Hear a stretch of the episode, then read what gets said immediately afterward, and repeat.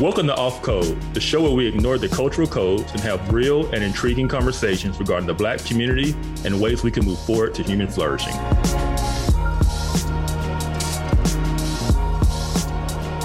Hello, and welcome to another episode of Off Code. I am Monique Duson. And I am Kevin Briggins, and we have another great show for you today. This guest we have on today, this brother, I'm calling him officially in the Off Code family because yes, yes, because his Twitter is on fire. That's all I'm gonna yes. say. Yes, this this brother speaks the word unapologetically, and I'm really excited to have him on to discuss a very important topic today. Yes. Um. Okay. So I first got familiar with um, John Mason through Twitter. And I'd be like, man, he's saying some stuff. Like he didn't, he didn't censor that. I don't know if you know people know he really saying this. And then uh, um, my partner, my ministry partner, Krista at CFBU, she actually was at a homeschooling convention with him. And I was like, and they homeschool? Like he just all the way off the rails. Okay. okay, I see. But he's also a youth minister and um just is is just in the space ready to have the conversation and so super thankful to have john with us today let's go ahead and bring john on hello sir hello Hi, how you doing I'm doing great. Doing great. Glad to be on Off Code with you guys. Man, we are grateful to have you. Kevin was like, You are an official off code member. You've been off code since before off code was a thing. All right. yes. So thank you for keeping it real. Why don't you tell yeah. us about yourself? Tell who are you? Introduce yourself to, to those who may not be familiar with John Mason. Absolutely. Yeah. So my name is John Mason. Um, I am a husband to Shernae Mason for 10 years, just made 10 years. And um, I'm a father to five kids. Uh, so I have Naya starting at uh, nine years old, going all the way down to one years old. So I'll go through their names so you guys can hear all their names so we can get them all in. So we got Naya, then we got Josiah, then we got um, Uzziah, then Ariah, and the last one is Zakiah, our baby Zakiah. So that's our five kids. Um, and then uh, I've been here in North Dallas for about a year and a half. I am a Houstonian, uh, natively Houstonian.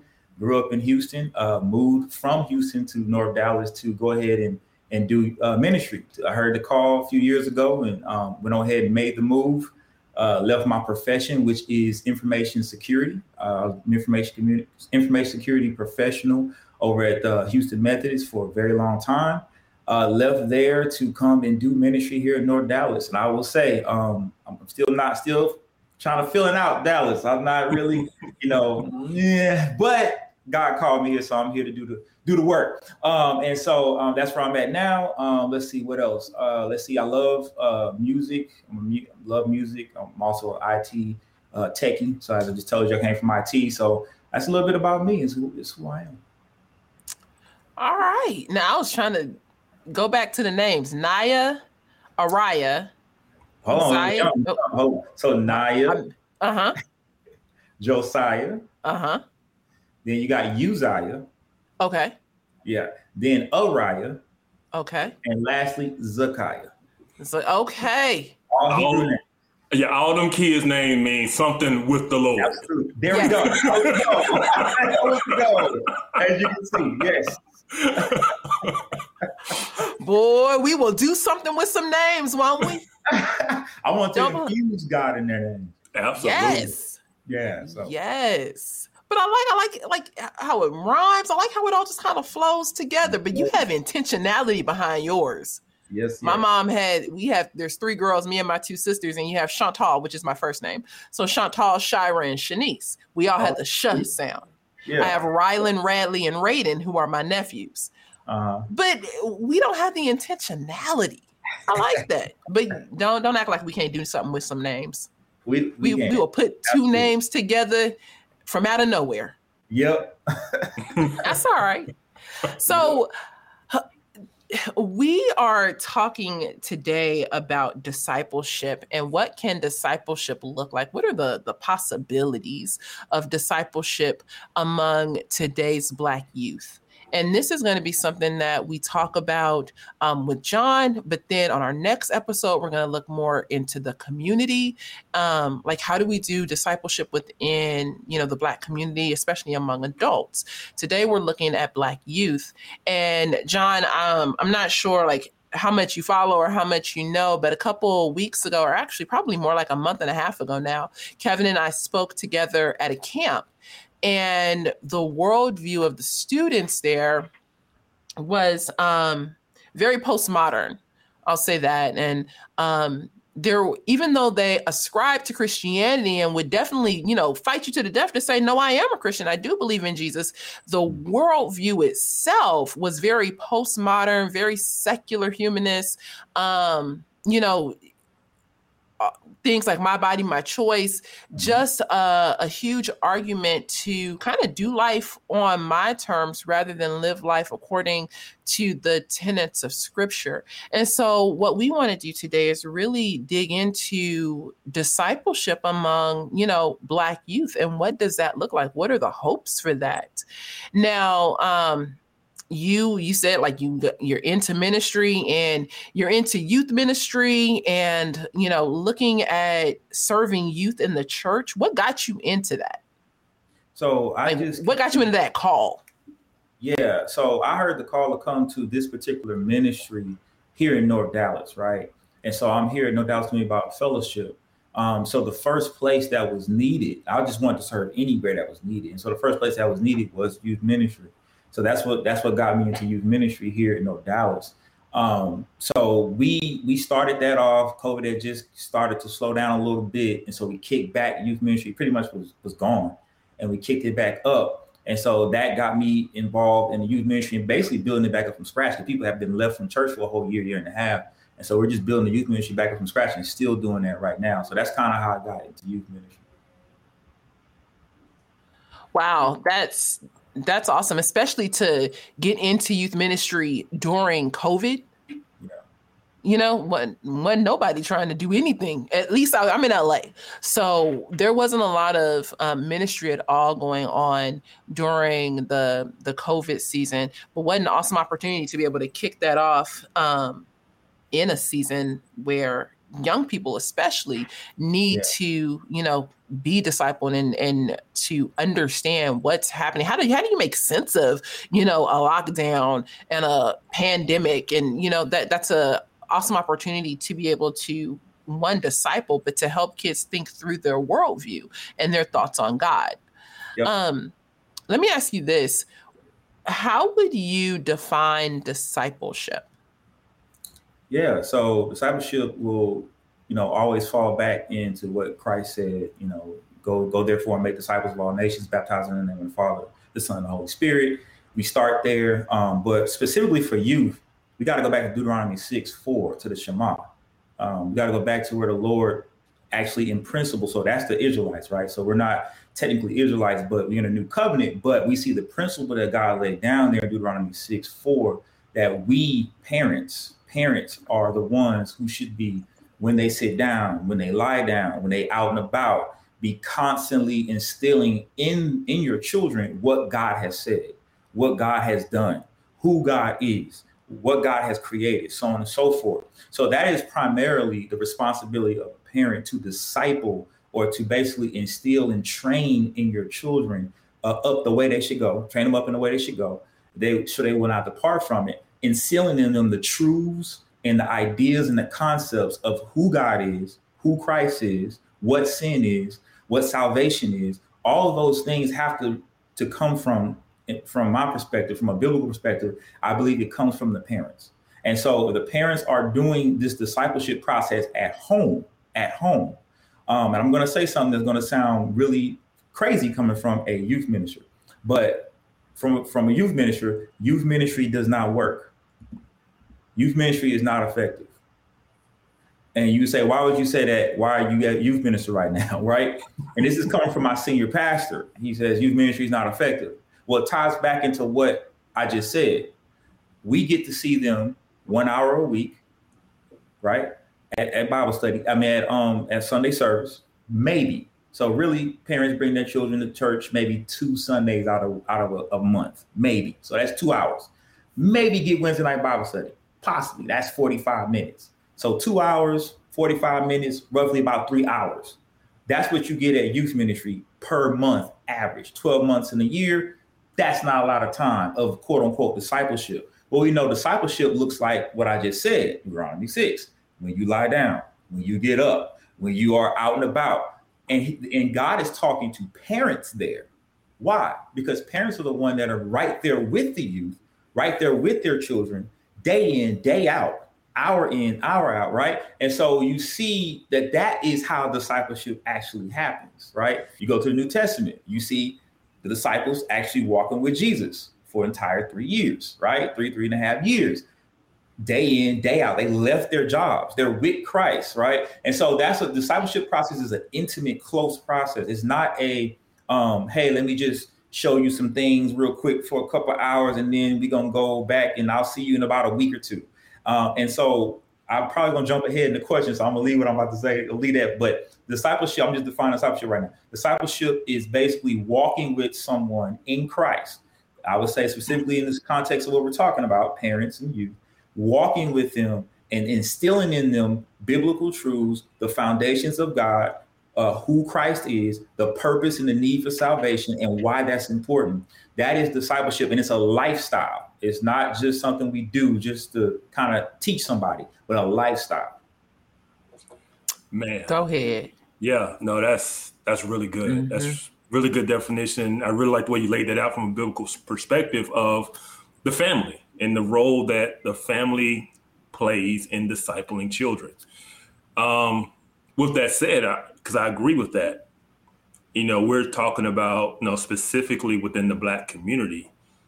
How do you think the, um, what's the way to say it? The kind of the breakdown of the Black family has affected that aspect of raising and discipling children.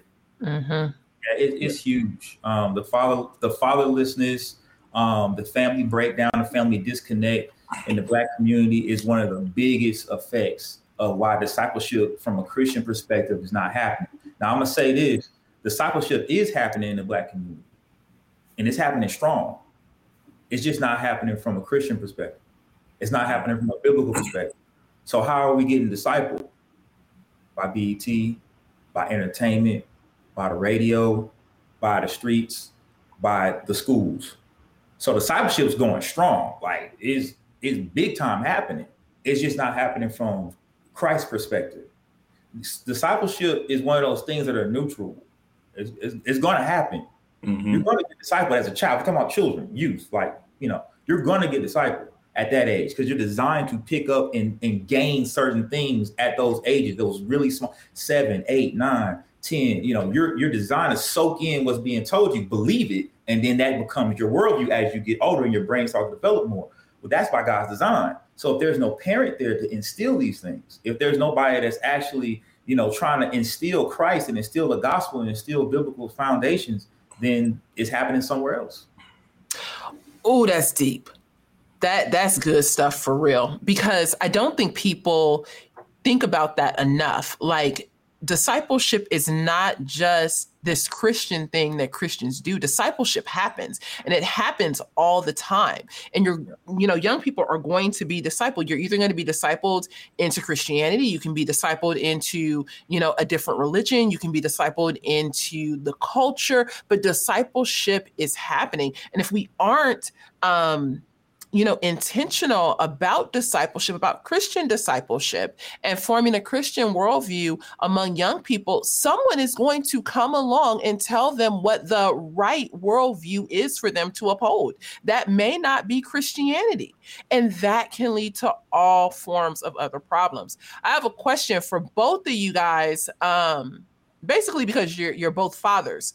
Um, one of the things that you hit on, John, was the, the destruction of the the black family and looking at how um you know the the way that the black family has you know in I'll just say it in many instances falling apart, how we um, don't have a lot of black fathers in the home anymore and things like that, how we have a ton of, you know, um, out of wedlock births.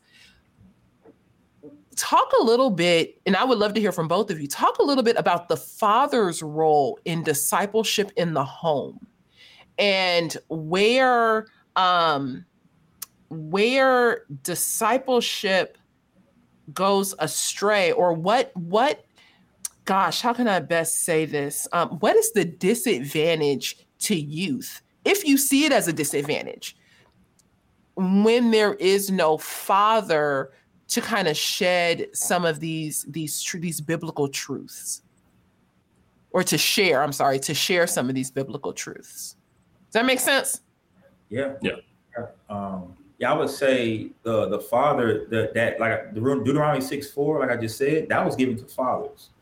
So God, by by uh, design, has called the fathers to example, not only speak, teach, and instill and and show uh, through words, but also live out in front of your children um, what living for God looks like. So in, in God design, and that's how you know there's just some, some statistics out right now. I think we can get into that a little bit later.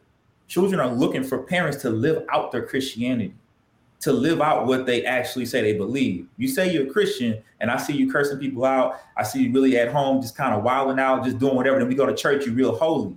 They see that, and they they know they see. Okay, well, this Christianity thing is just kind of like something we do. It's cool. Youth ministry is cool. You know, doing this is cool. Going to here is cool. Going to this program is cool but it ain't really a part of my life. I'm I'm who I think I am, or what I think is more important because I see it really ain't working for you, mom, dad. So um, I don't really want to be. I'm gonna do my own thing, and that's kind of what's happening right now amongst uh, in households that are that go to church on a regular basis, specifically the black culture too. We go go to church religiously, religiously Sunday, Sunday, Sunday, Sunday, but at home there's no God, there's no Christ, there's no Bible, there's no nothing. It's just kind of this religious thing. And so so kids see that. And so that absence of a father to walk out life, and we're not just talking about fathers actually being there, right? We're not talking about just that, like, because because I, I, know some people, you know, some families, the father was there, was providing, but wasn't there. Yeah. Right. So yeah. wasn't instilling, wasn't teaching, wasn't showing, wasn't guiding, wasn't leading. That absence of that, that's by God's design supposed to happen on a regular basis. When it's gone, then what's going to happen? That child looks somewhere else. Can't get it all from mom. Mom doing the best she can. Mom doing what she can to make things happen, doing what she got to do, and, and taking on a lot. But she can't. He can't get. She can't get that all from mom. She got to go. Got to go somewhere else and, and find that bond somewhere, and then copy somebody else that uh, that's not a father. And so it's just really one of those things that uh, the more we try to address it, the more we try to build upon discipleship. I mean, when we try to address discipleship, we also have to look at this issue and see that it is something that we got to take care of. Absolutely. Absolutely. And I'll add to just the presence of a father. I mean, I know I have a tremendous effect on my kids, just my presence, my my voice, my me being a leader, right? Just leading my family, my kids look to that. And so I know I play a really big role as an example in their life. And so when you remove that and you got the, the single mother struggle that's going on, it's hard for her to have the emotional energy, the physical energy to then disciple the kids once she gets home from working on a long day at work. She's got to get dinner on the table. Yeah. She might be trying to make sure they got their schoolwork done, you know, and then that's it. And so the discipleship a lot of times comes from where they spend most of their time, which is at school around their peers. Then you got after school activities and you know, then you you know you you watching TV you know, mom's tired. And it's just this, she's doing the best she can, but that's not that teamwork and that parental kind of presence that is there to really raise the kids and guide them and show them what it really looks like to live out um, the Christian walk, right? It's, she's just trying to get them to church on Sunday, right? Mm-hmm. And so mm-hmm. it's, it's that struggle that that takes place when the father isn't in the home and I really mean in the home. You know, they've tried to say, well, you know, black fathers are involved, even though they're not in the home, and they just no, it's mm-hmm. it's you can't you can't manufacture it, you can't replace it. I don't care what kind of organizations talking about, you know, we need to destroy the nuclear family and all of that craziness. You can't replace it with the community. It doesn't work that way. You know, community is important, but it can't replace the parents. It can't replace the home. It can't replace the family unit that God has created to nurture and raise children in. So yeah, that that's so good. One of the things that um, you know, if I thread out what you guys are saying, and maybe I'm the only one who hears this, but is is this idea of identity and who you are um, as a Christian. What does it mean to be a Christian? What is what does it mean to be a Christ follower? Um, what, living in South Africa, one of the things that I learned about the the family structure there is that the mothers are really invested in the child from like birth to five or seven years old somewhere in there and really nurturing and giving all of that um, maternal love and support but after about age seven what you see it, not that the father isn't present not that the father isn't loving and there and doing all of the fatherly things but there's a like a push, like a strong like punch with fathers, and they step up in a way that is so different than what I've seen traditionally here in the States because they take on a role of now um, a, a role that um, talks about the identity of a child and brings them along in their identity. What does it mean to be a man? What does it mean to be a woman? And you might think, well, man, that's odd that a, a man is trying to tell a, a, you know a little girl, his daughter, what does it mean to be a woman? But some of that conversation looks like, you know, as a woman, you are going to look for a man who respects you, who loves you, who doesn't put his hands on you, who um, is going to lead you, who is going to, um, you know, provide for you. And so what they see is this deep, you know, um, impression of the mother at a very early age, but then they walk this road with their father. And it's like, I'd say five, six, seven years old until the day that they get married, because um, children usually live in the home until they get married.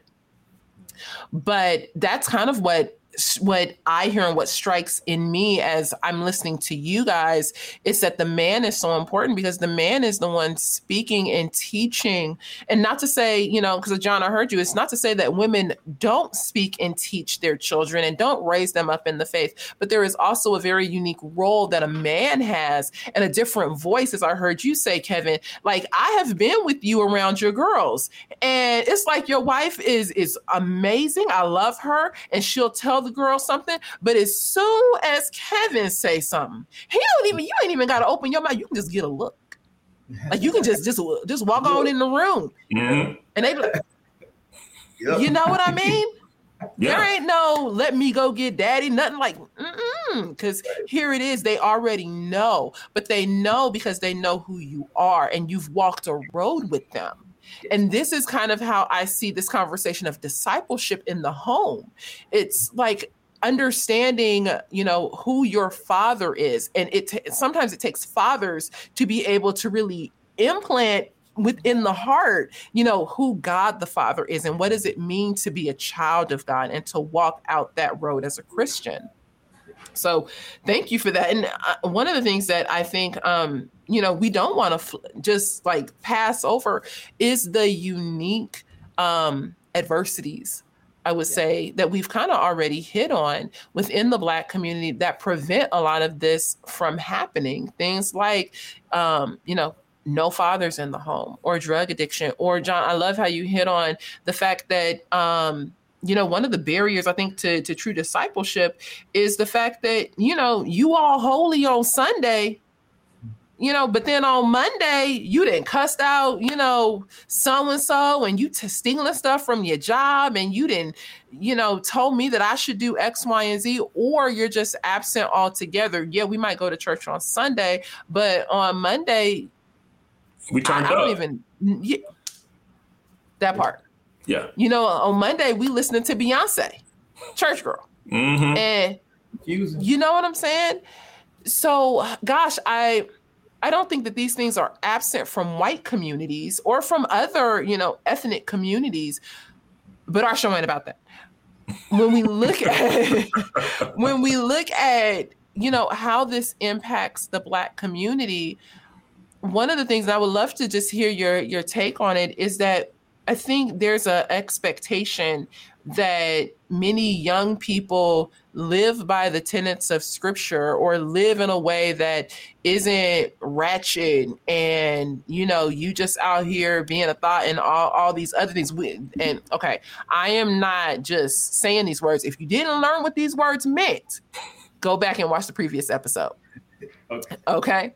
um but you know people just out here being ratchet. We don't there's an expectation that kids wouldn't just be ratchet but we don't teach them any other way to live. I don't know. Like, am I missing it? What do y'all think? Like, where do where do we see the other teaching, the righteous? It's like righteous and ratchet. We want them to live righteously, but all we teach them and all we are offering them many times is that ratchet road. Right. It's it's it's showing them who Christ is. If you reveal to children the holiness of Christ, the holiness of God, his character, and he created us, we're made in his image. It's kind of like pushing in front of them, not us, because we're gonna fail sometimes, though we should be living out our lives for Christ. We're gonna fall, we're gonna do something crazy, we're gonna do something that's off the wall too. But if we show them the standard of God in Christ, they see there's a standard of holiness to pursue as a Christian. And so they see this contrast in what's going on in the world, what's happening as a Christian, and what God's standard is and it's a contract, it's a huge contract. Then we have to show them that if you choose to live out this life for Christ, it's going to come at a price.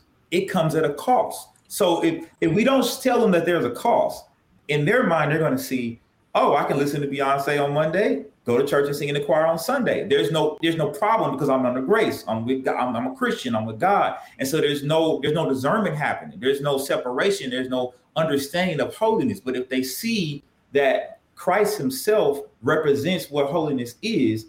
I'm following him. He's the standard, not, not, not me, not mom, not dad, not me, but Christ himself. And so because he's the standard and I have that in front of me as I walk my life out until I stand before that throne, then that is what I'm going to use to live out my life for Christ. Young people have to see that. If, if they're not seeing that, if they don't know that, and if they're not getting instilled that in them, then the standards that they are seeing for Christian life, they all fall short. It ain't pastor. Pastor gonna fail. Pastor gonna lie. Pastor gonna do something wrong. It ain't me. It ain't.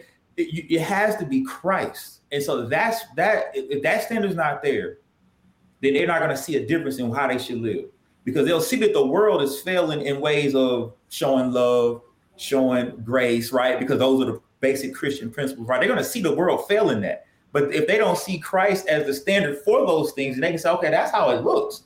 Okay, let me let me do it this way if I'm going to follow the Lord. And if not, then maybe I haven't truly given my life to the Lord. Maybe He's not my Lord and Savior. Now you can do a self-examination. And so I think that's what is kind of missing there. Yeah, yeah. No, I agree with that um, big time. And it, it reminds me of, you know, the Apostle Paul was like, follow me as I follow Christ, right? and, and it is that example of discipleship, showing them what it looks like, living Christ-like, um, following Christ, and then them following you.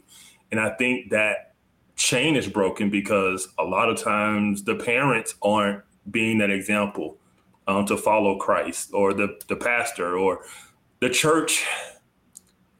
I believe a lot of the church, the black church, has an identity crisis in terms of being something different than what the world is, right? Um, and we see this with you know, the sampling of the gospel music, and you have all the other several gospel artists have come out and said, "Oh, there's nothing wrong with that. That's great." You know, this person sampled my song one time.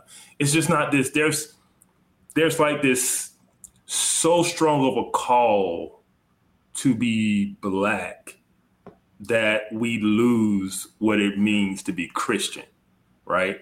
And mm. so the key is from a cultural standpoint to be black is more important to be than to be Christian because that's what they've seen, right? That's kind of the example of the walk they've seen is is be in my blackness is way more important than being in my Christ likeness. And uh, and I just think the church and you know the home, the parents, there's not there hasn't been a good consistent example of what it means to follow Christ as opposed to following the culture. The culture is just ingrained in everything around them, including the church. And so I think, um, yeah, seeing those examples of what it means to follow Christ is kind of what what's what's lacking in in the in, in their lives in their communities. That's that's true. Like I I I definitely say a hearty yes. Like I do agree with that. Um gosh, I don't I don't want to be just the one ask, asking questions and stuff, but I have a lot of questions. Um what would y'all say is because I think well, let me let me preface it by this is we've highlighted, you know, the issues I think that can stand in the way of discipleship, especially among, you know, black youth, especially like the hood black youth and things like that. But that doesn't mean that that's everybody's story who is, you know, living in the hood and things like that. For some, it just can be, you know, for some parents, it can be a thing of, I just don't know how to instill a biblical worldview. I don't actually know what a biblical worldview is myself. You know, how let's talk to the parent who might be watching and saying, you know, I don't I agree, you know, I want my child to live a biblical life, but I don't necessarily know how to do that or what that is. What would you say, um, John, is the is a the biblical worldview and how do we instill that? And kevin i would love to hear from you as you know as being a father too. Like how do you instill that into your girls? What are just some practical steps? Yeah yeah so i, I that's that's what i did over at the texas homeschool coalition convention i literally my title of my my my uh, message was the time to prioritize a biblical worldview is now and i was speaking to a bunch of a bunch of parents and so what I did was I defined what a biblical worldview is. Well, well first of all, what a worldview is, because everyone has a worldview. But there's nobody the, in, in, on the earth does not have a worldview. And a worldview is simply how do you define and answer the big questions in life? You know, uh, who created us? Where do we go when we die? Um, all the big questions that help define humanity in our reasoning, our purpose for existing. When you answer those questions, if you say we evolved from apes, that is your worldview, right? If you say we created an image of God, God created male and female, that's your worldview. A worldview is simply how you view everything happening around you and what lens you use to basically define those things. That's what a worldview is. And so that's critical. Like if your worldview is secular or postmodernism or progressivism, if your worldview is that, and then you say, I'm a Christian, right? So secularism is just basically basically everything is defined by what's happening in culture. Whatever culture defines it as, that's what I define it as. So culture defines boyfriend and girlfriend as the, the way you should get ready to get married, then that's just that's what we do. That's how we do things. It's boyfriend and girlfriend until we get married. Well, there's a way that the Bible kind of defines marriage. And so if you use that as a lens on how you show your children what marriage is, and then that kind of gives them a definition for what a boyfriend and girlfriend should look like, because there is no boyfriend and girlfriend according to scripture, but in culturally we have that. But if you give them the biblical perspective, which is the prioritization of marriage and the covenant of marriage, mainly because that's what that's what Christ provided for us, then what that does is let, allow your child to see the value and the importance of valuing themselves in such a way where marriage is the number one priority. Start from a young age. From a young age. You don't start at 13, 14. You start at four, five, telling them and understanding that this is what God has created man and woman, the covenant of marriage. And so um, th- that's how you instill in your kids a biblical worldview. Um, there's certain certain things that you can be uh, doing if they're going to public school. There's certain things that you can be doing to show them, just like Deuteronomy 6 says. When you when they get out of school, you're engaging with them, you're asking them questions and helping asking them to understand what they've dealt with at school because they know you care about them not because you're trying to you know overlord them or something like that, but because you care about them and you want to understand their perspective and their worldview and what's going on with them. And after you get that from them, now you can provide answers that are biblical, right? So, so the biblical worldview is just basically a, a, a all-encompassing way of putting everything that we do as Christians from a kingdom principle, from a kingdom perspective, from a biblical principle at the forefront. Just like I'm wearing these glasses right now, I, if I took them off right now, it'd be blurry. I wouldn't be able to see about five feet in front of me. After that, I, it, it, it's around. Uh, with them on, I can see clearer what's in front of me. So my lenses help me see what reality is. That's a worldview. That's it. Boom. Wow. Yes, there's nothing to add to that. Basically hit it. I mean, it is being intentional, it is communicating, and it is teaching, right? And if you do those things, you will instill a biblical worldview. Um, so this is my question for John because some parents would say, "Well, I don't know how to do that," right? No, in your in your line of work uh, or in your circle in your sphere, how are you guys training parents to do that? Yeah, that's a great question. We are currently, as I told you, the youth ministry is getting started back up. Yeah. And as I said, from our particular perspective, from our leadership at this point, youth ministry as it traditionally is done, it doesn't work. Basically, yeah. basically because of what you just said. The yeah. parents need to be able to know how to disciple their children at home outside of Sunday and Wednesdays. And so what we're trying to do is we're trying at North Dallas Community Bible Fellowship, what we're trying to do is start a way to disciple our parents mm-hmm. and seeing the value of having a biblical worldview for themselves, number one. Then from there, then now you can use that same information, that same value, that same uh, drive and passion that you just got for yourself, and now walk through that with your kids daily. Now you weren't doing it before, so that means there has to be a paradigm shift in how you see your relationship with your child, right? You have to shift how you were doing things and seeing your relationship. If you thought your relationship was good because you take them to school every day, pick them up, they go to football practice, and, and okay, everything is good. Y'all never talk about anything, but you think your relationship is good, so you think everything's fine, and it's not because your kid is really building up their view of everything from outside of your house. So you have to now bring reel that in, right? You have to see the value of reeling that in and start instilling your uh, time and your intentionality in things in where they weren't before. And so, yes, uh, the parents have to see the value of a biblical worldview for themselves first. So that has so our church is trying to basically, like I was saying, our church is trying to start building youth ministry around that. We're slowly doing it because that's a big thing. Our church has been around for a long time. I'm sure many black churches churches have been around for a long time. And so what you have to do, we're slowly doing small things that are prioritizing the parents understanding the value of what they're supposed to be doing at home slowly. And as we do that, um, they'll start to see more. Okay, I need to be. I'm not doing this, and so I need to start talking to my child more about Christ in every opportunity I get. Um, and so that's kind of what needs to happen. It really is small. It's small. It start. I think out. You can't just throw this at parents. They haven't been doing it. And they're gonna, like you said, they're gonna be like, okay, what am I supposed to do? I don't even know how to, you know, define this stuff about myself. It's a small, slow process of just showing them the value and the in the importance. And then as you do that, you meet with them more, get with them more. They see more tools, resources. We actually started something called Disciple Life at my church. We had our second conference, our second annual conference just here past August. And so um, that is what we're that's how that's our start. That's our slow start is doing that. And we're just answering questions like what you just asked and just kind of just going into the nitty-gritty of what discipleship looks like and all the dangers out there that you need to be aware of. And so it's just like I think if more churches did that in their communities, we would see more parents start to value a biblical worldview and then start discipling their kids. Man, that's that's so good and it's so real because again like i think that the the conversation definitely extends beyond the parameters of ethnicity. And so you know all parents need to hear this information. But what i'm what i'm taking away from it is that it's a leadership design as well. You know leaders have to step into the role of discipling their people and if you're not discipling your people well we can't expect the the youth to be discipled because the parents don't know how to disciple because they haven't been discipled. And so it's kind of like this this trickle down effect of you know it, it takes the leaders to disciple the people and the the the people to disciple their kids so that when those kids grow up they can you know disciple others. I hope i'm hearing you right. Yes. Absolutely. Okay.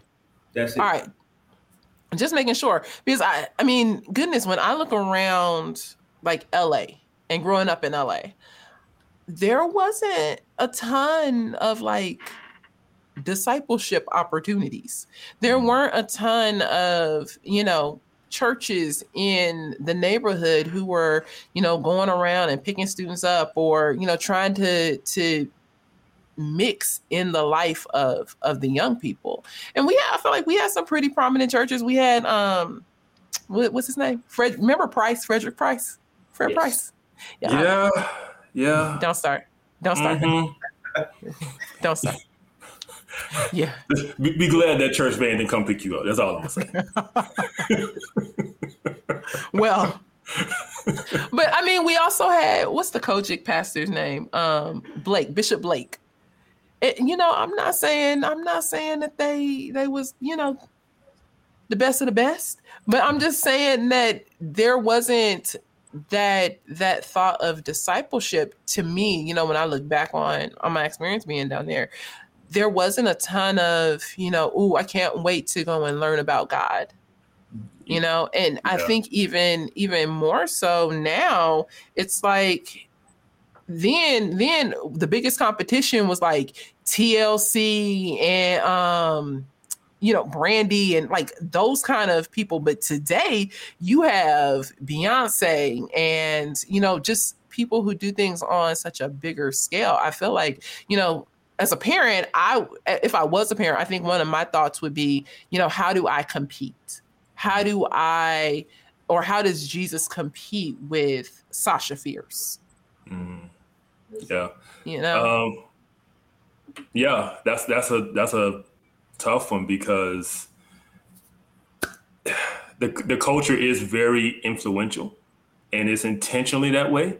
Uh, we've had several, you know, media companies and people come out and say their job is to intentionally influence kids. they they they realize the value of discipleship and they believe they they have a duty to disciple children into their worldview and their way of thinking and seeing the world.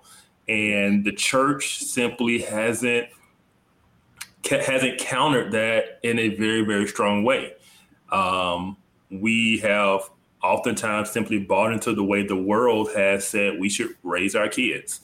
Um, and I'm gonna I'm gonna go off code since that's the name of the show, and I'm gonna say something, and I want to get John's um, kind of thoughts on it.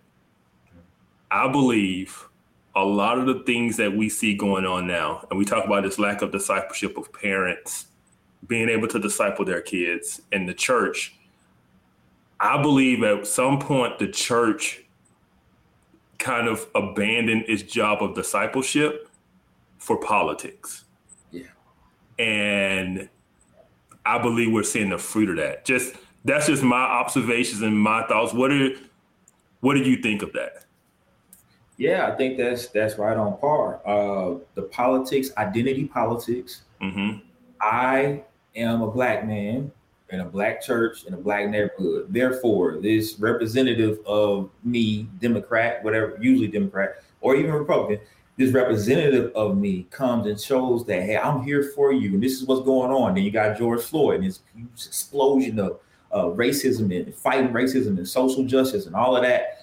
Um, so you embrace one side. This is who I am. That's who that's my side. This is my people, right? And so those politics and those ideas and those ideologies and those principles are really easy to grab hold to, Christian or not, um, and forget about the the value and importance of being a kingdom citizen, mm-hmm. of being a son, a daughter of God that priority kind of falls down because we got to go fight this injustice. We got to go help our people come up.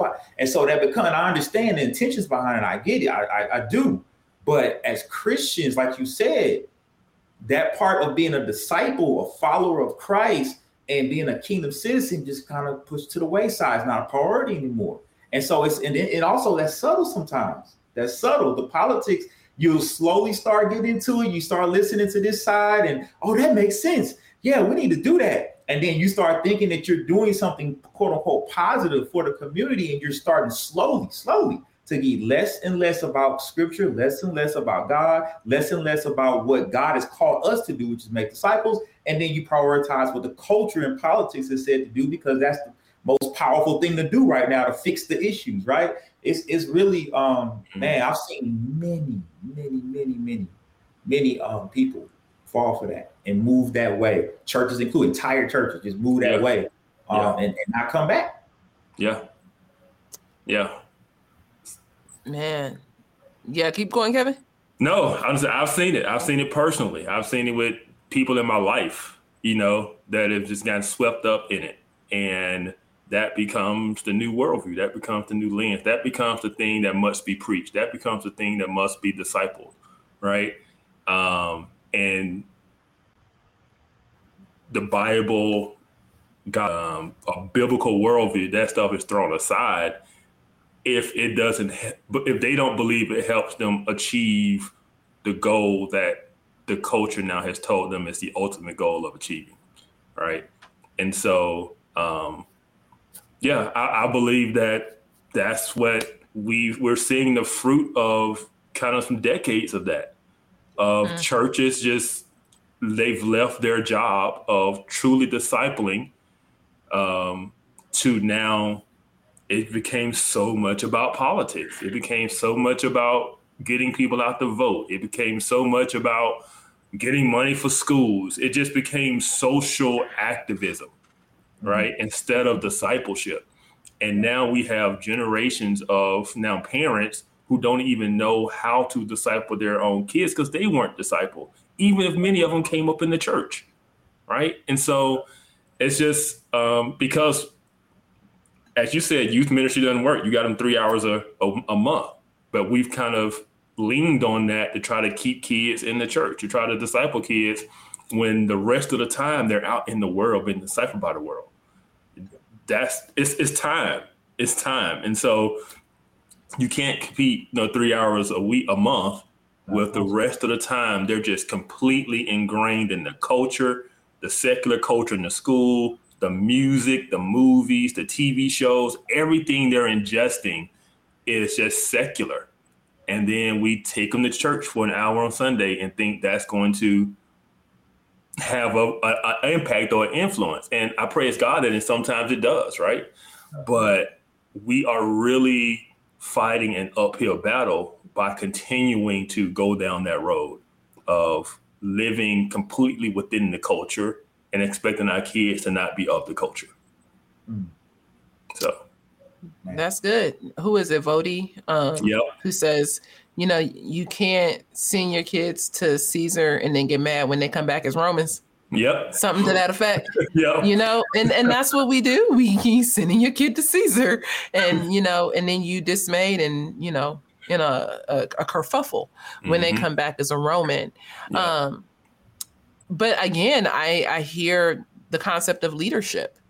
And, you know, if if if church has become a, a place for, you know, a political um like ideology or or idolization of you know the politics and who are we friends with and like um you know i think we might have done something on like the black vote. I think we did do the black vote, and we, we looked did. at Maxine Waters, who um, is rep from you know out here. And when she came into the church, she gave that church a five thousand dollar check. You know, are we? I think my question is: Are we selling out um, discipleship, selling out our youth to be in bed with the politician who's going to give us a check on the back end because we allow them to come in and speak to you know influence people to vote for them. I'm not That's, getting in trouble with that. I'm gonna let, I'm gonna let john answer that. I have no problem no problem, okay. Uh, man listen politics is a game. These people playing games these people come here $5000 check to the church that's for power. That's for votes.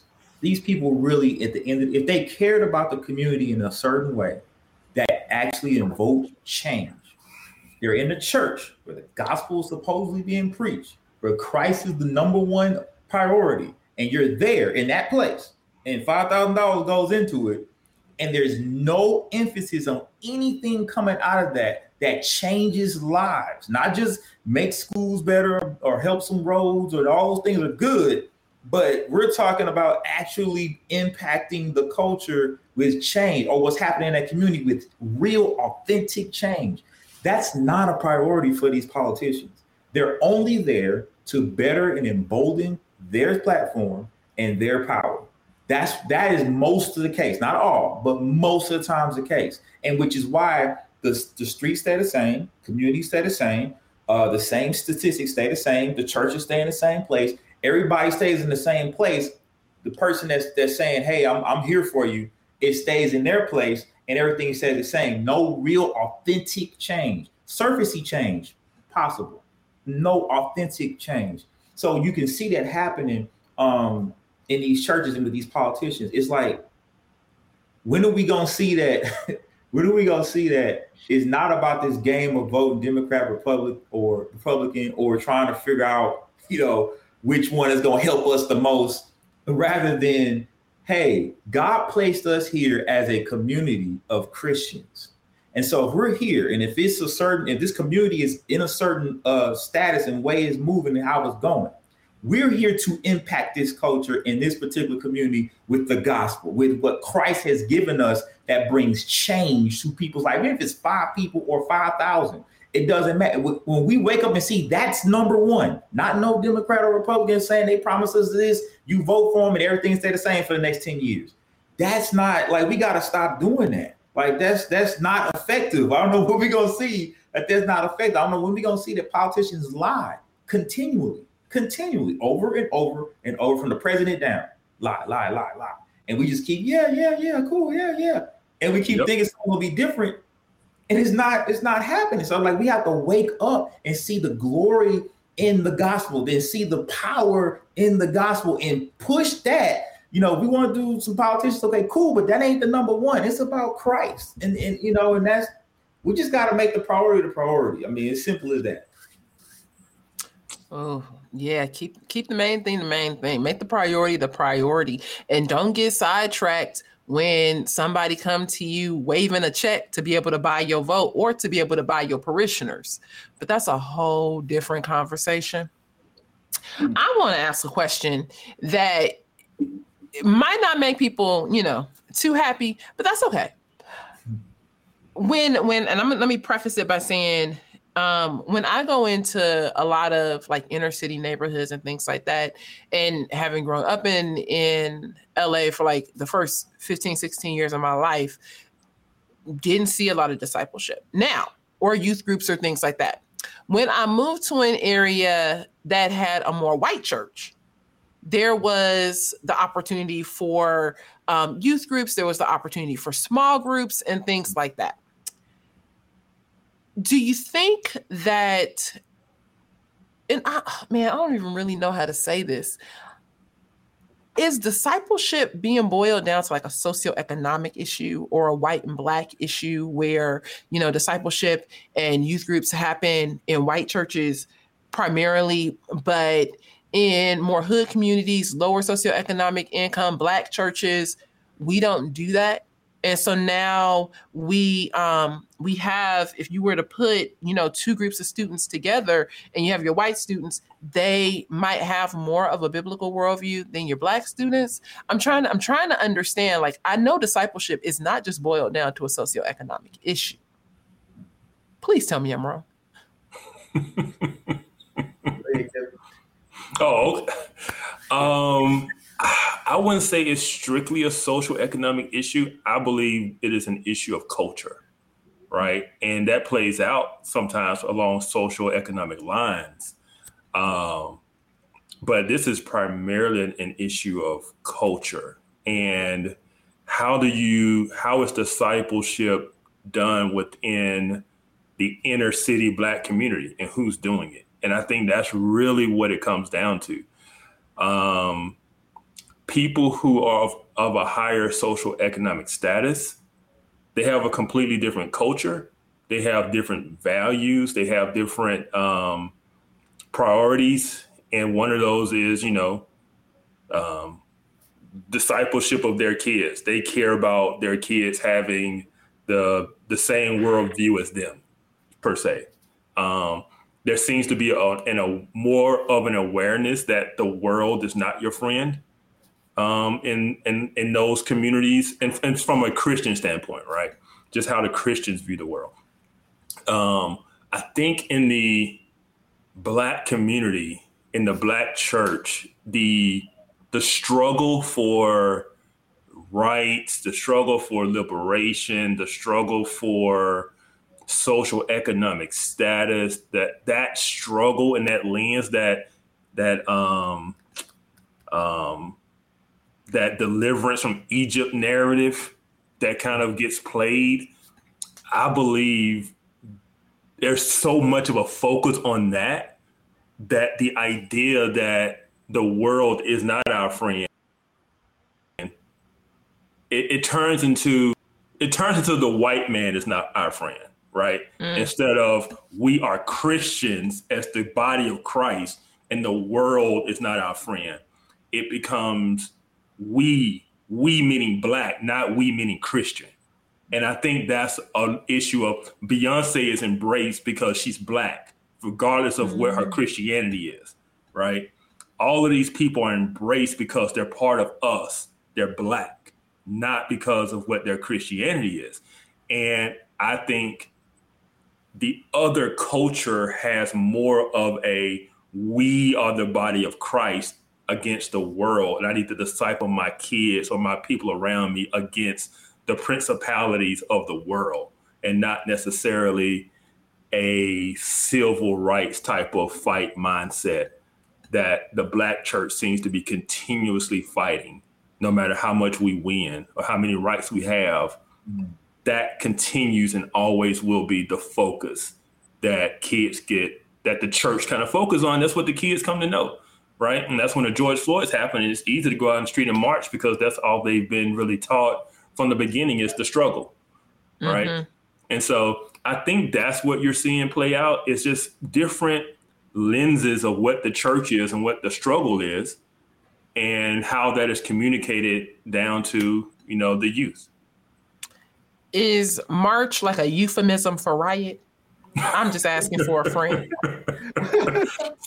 Mostly peaceful protests. That's what they call them. Yeah. Mostly peaceful. Sometimes not. Okay. Yeah, yeah, you know. John, what say you? No, that was great. Um, that that I think that's it. It's a prioritize prioritization thing. What is the number mm-hmm. one lens? What's the first set of things that you see? And if we're prioritizing what um, we're going through our particular situation as Black people in America, and that's the number one lens. Even like you said, even if it gets better, it doesn't matter. It's a number one lens, and so we attach that to being a Christian. I mean, it's not gonna it's not gonna produce discipleship. Discipleship is not to be at a you know at a forefront. It's kind of like yeah, we'll get to that. Maybe we got to attack this thing in front of us. Um, I think he articulated it like right. That was it. Then let me follow up with this question. How do we then do biblical discipleship in communities where discipleship isn't even on the table? Like, how do youth parents, grandparents, aunts, uncles, youth influencers, like people who might just be in the life of a child. How do we do biblical discipleship in like with you know youth who um, have so many other cultural influences that are definitely anti-God and pushing them into this postmodern, my truth, do you kind of mentality? Yeah, I think that's going to start with um, prioritizing understanding that discipleship is something that we do in relationship. If you think about it, a lot of our young people, teenagers, young people, young black people, they're no different from another young white or Hispanic in a different culture. They're looking for relationship, especially if father, dad's not there. Mom's going to work all the time. What do they do? They go clean to a friend and hang out with them and try to get some type of relationship going, some type of bond, some type of uh, something they can build on, right? Especially when you're young, you're trying to understand who you are. So you're looking to do that with somebody when when the when the parents aren't available. I think if we have, like you said, if we have the grandma, we have the auntie, we have uh, someone in the church that's willing to step up and say, "I'll be there to build relationship." You know, especially when you think about like gangs and stuff like that, they looking for relationship looking for something to say. This is who I belong to. This is what a part of this is what makes me who I am. So it makes me a man, right? That if we have people in the church right there where, where they're at, say, you know what, we're gonna start a small, you know, group. We'll get order some pizza, sit down, go over a couple of scriptures, talk about what's going on in your life, and in doing so, we'll show you what it looks like to walk this life in Christ, and then what the counter of that is, and what the results of the counter is and we'll walk with you. And outside of that, we'll we'll call, we'll text, you know, we'll hang out, we'll do what we got to do. Is build. If we if we focus on relationship, I think that allows for there to be space to reach people in a way that they wouldn't have thought they wouldn't have been able to be reached. You know, with the gospel, with the truth, through discipleship, and understanding that those holes are missing. I mean, those holes are there, right? There's, there's things missing in that in that part in that area of their life relationship and so we we plug that in with uh people that are there and willing and ready to step up and do that. And, and, and i think that would be useful. Kevin you gonna add anything? Because i got another question. I'm sorry they just coming. Man. No no go ahead go ahead. I mean he, he hit it he hit it. So go ahead next question. Okay so part of this narrative um like i feel like from the cultural side is that white people don't have a lot to offer black youth. Um, that you know if you're going to come in to a black space then you need to come in as an ally and so it's a lot of the cultural narrative that dictates how white people can participate with black people what are y'all's thoughts on if if discipleship isn't happening in a black community if you're a white community and you can come in and do some discipleship, like what are your thoughts on that? Or do you kind of feel like that discipleship needs to happen among the black people within the community? Um, I, I'll I'll start off since he took the last one. Um, man, this is that's a good question because you want to say it doesn't matter. It's the gospel. Anybody come in there and preach the gospel, and that is 100% true. But I do not want to ignore the real and true cultural barriers that are there and the perceptions that are there. Um, I, I've seen it. I've seen, you know, predominantly white churches go into predominantly black communities and struggle to reach that community because it's like John was saying. Number one, it's just going to take a lot of time, and it's going to take a lot of time because it's relational, right? And regardless of skin color, this is what I found is once once people in those communities believe that you really do true care about them, you really are there for them, you're not just trying to sell them something or get over on them or um, then they're they're open to receiving uh, what you have to say. Um, and, and, it takes it takes time to build that relationship. But discipleship happens in relationship, and if you don't have the relationship, it's hard to disciple. And so, um, I would say, no matter what your ethnicity is, you sh- if there's a place you feel needs to be discipled, you should go disciple it. But be prepared to be there for the long haul and build those relationships. You know, um, at the camp, Mo, you talked about we went to a camp and we we faced a lot of challenges at that camp. And one of the challenges that we faced, and it was no fault of ours, as the situation is, we had no relationship with any of those kids that were there, right? So we were telling them the truth, but they weren't willing to hear it from us because they had no relationship with us. You know, even though we tried to relate, we tried to build those relationships in a very very short period of time, it just wasn't it, it just can't happen that quick. And we and we knew that, and, was, and that's why we kind of gave the guidance. Hey, this needs to be a long term thing with these kids. Um, and so yeah, I, I, think that's really what it comes down to is what what John was saying about relationships, and it, it just takes time to to build that. So, John, you got anything to add? Yeah, just add to that. I think you know um, he's right. You know, it shouldn't matter who walks in there and try to start to actually process the, the, start the process of discipleship if it's biblical. I think if there's value in understanding that we're all made in the image of God, I think if that's defined and we start there, I think yeah, you know, there could be somebody from the white community to come in and understand and see, hey, look, we're here because God created us this way. We have different skin color, we have different cultures, we have different ways of, of addressing some things, but you know what? We're all made in God's image at our, at our core. And so, because of that, we can understand each other as Christians. I can preach the gospel to you. You can walk with me in life. We can understand and see some things together. If we kind of, I think if that's done off the set, then there could be a, a, a possible connection to allow for discipleship. But like like he was saying, there are some barriers, some things that just don't, you know, that are not understood. And if it if it feels like it's not even a, a, a, a desire to want to understand those things, um, yeah, it's not gonna it's gonna be tough. Gonna be yeah, yeah. All right. Um, last question. So this is something that's been on my mind, been on my heart for several years, and because we're talking about discipleship and we're talking about how it takes relationship to build you know disciples. What are your thoughts on not just blacks, but people from outside the inner city black community moving into the black community to be that kind of to build those relationships. Or do you believe those relationships can be built from from outside the community? Mm. um, i think if i understood your question i believe that those relationships can be built um, from people that are coming into the community. I know that's happening a lot. Um, but i think at the end of the day it has to be led by god i had a mm-hmm. conversation mm-hmm. with a brother that was like you know back when the george floyd thing had happened and it kicked off I had a conversation with him, and he was like, "Nah, man, you know that white privilege, and you know they should be, you know, they should be uh, caring about what's going on in the hood, and they should be doing this and doing that." And I was trying to tell him that that may be true, especially if they're believers, authentic believers, but they have to be led by God to come into the community and and do effective work, kingdom work for the mm-hmm. glory of God. Because that's number one. What this all is, it's kingdom yep. work. I think we forget that sometimes. I think we look at skin color, look at ethnicity, look at where you're from, look at oh we different. You listen to this kind of music, I listen to that kind of music. Oh, you from here, I'm from there, and all that's true, but none of that overrides what God says is happening in the kingdom.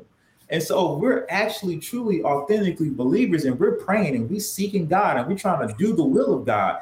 God will draw whom he desires to draw to come into a community and do the work that God has called that person to do. It's that simple. And if mm-hmm. and if there's a desire for someone outside the community to come in and help, because help is truly authentically needed, whether it's financial or discipleship or whatever it may be, then there should be prayers going to the Lord for that. Lord, send whoever it is, if it's a, a rich white guy, if it's, an Asian, whoever it is that can come and help our community see Christ better, right? Help our community mm-hmm. see discipleship and the value of it better if it's if it's another brother, whatever it is, Lord, we need it. And so God make it happen, and He's faithful to do it.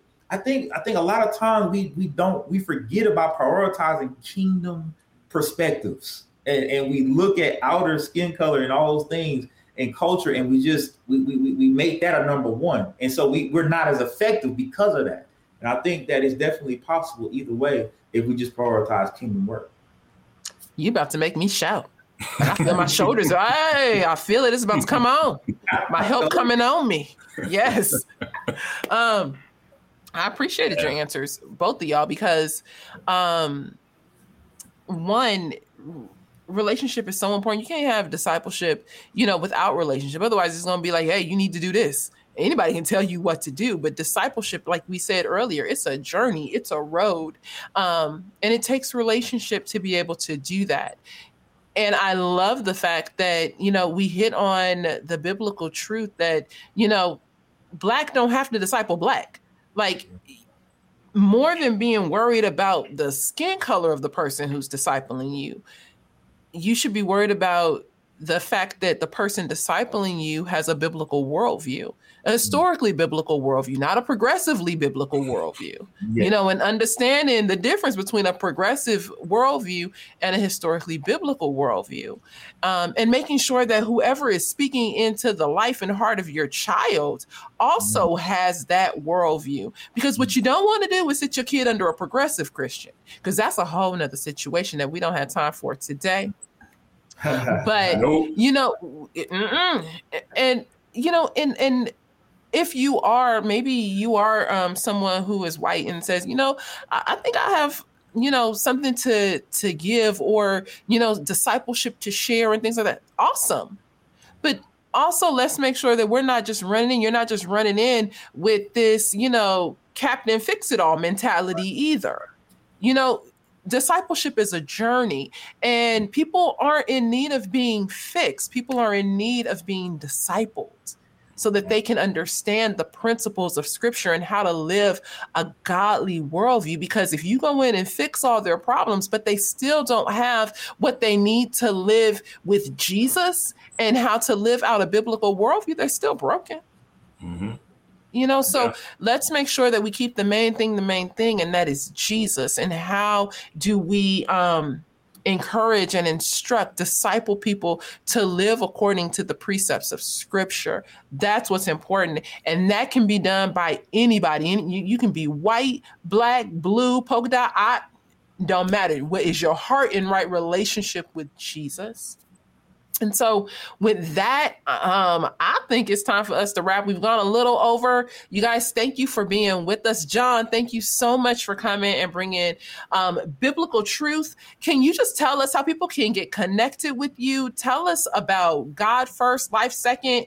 Um, just yeah, let us know how do we how do we stay in contact? How do we support you? Yeah, what's going on?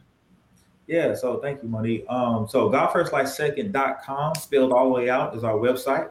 If you go there, GodFirstLifeSecond.com, spelled all the way out, uh, is our website. And so we started that ministry, God First Life Second, my wife and I, uh, shortly after being married. We started that as a way uh, to be build a community of believers who want to prioritize living God's truth, um, actually um, promoting God in a way where His truth is out in the forefront, not just trying to be blessed. You know, you got a lot of cute stuff out there trying to be. I'm blessed you know, all the cute stuff that, you know, most Christians would like because it's surfacey. Well, a lot of things that we put out is about the depth of, of the depth of actually worshiping God with your life day in, day out. That's why it's called God first, life second. Of course, our core scripture is Matthew 6 33. See first the kingdom of God and all all his righteousness, and all these things will be added unto you. Basically, all you need in life will come if you seek God's first and his righteousness. And so um, we're a living proof of that. And um, uh, the Mason family, um, a lot of things that we've done uh, leading up to this point where I'm at now is literally built on that uh, here, here where I'm living now. And so we had to trust God through the situation that we had to get through. You'll see all that on our website. And so we just want to really encourage other Christians to do the same, uh, specifically millennials, those who are or came up in the faith and trying to understand how to wrestle and live in a culture that's anti-God, anti-Christ, but then also represent Christ well. That is what God First Life Second is for: is living the truth of God, living and contending the truth of God for the glory of God. So we have some apologetic aspects to the ministry as well. Um, and it's just a community of people who is we got shirts like what I got on right now, Light of Life. This is John 8 12. Um, that just basically is just kind of promoting who God is in your life and reminds you when you wake up and put these things on and you use them, it reminds you that, hey, it's about God. It ain't about me. It's about glorifying Him. It ain't about me. And that's what God First Life Second is about. So definitely encourage you guys. Thank you so much for allowing me to be on here. Encourage you guys to join us in that community. All our socials are on that site, GodFirstLifeSecond.com, spelled all the way out. Uh, everything, all our social medias. And of course, you can follow me on Twitter. I, I, I promote it from there as well at Living God's Truth. Awesome. Amen. Thank you very much. Kevin, you got anything else you want to add before we sign off?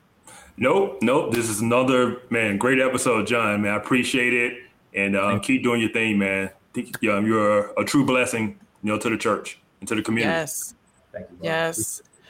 Well, gentlemen, that's it. Thank you guys so much. If you are not connected with the Center for Biblical Unity, right after you visit GodFirstLifeSecond.com, shoot on over to CenterForBiblicalUnity.com and sign up, get on our mailing list, like this um, this video so you can subscribe if you're watching on YouTube. You can give it a thumbs up and share it on Facebook. I always say share it with somebody who don't like you you know, kind of just get under their skin a little bit. But that's petty mo. Yeah. You know, you don't have to do everything petty mo say, but mm-hmm. um, we are grateful for you. We're grateful for your support. If you are not a partner, feel free to sign up to become a monthly partner by going to centerforbiblicalunity.com and supporting our ministry. We thank you so much, and we'll see you in two weeks. Bye.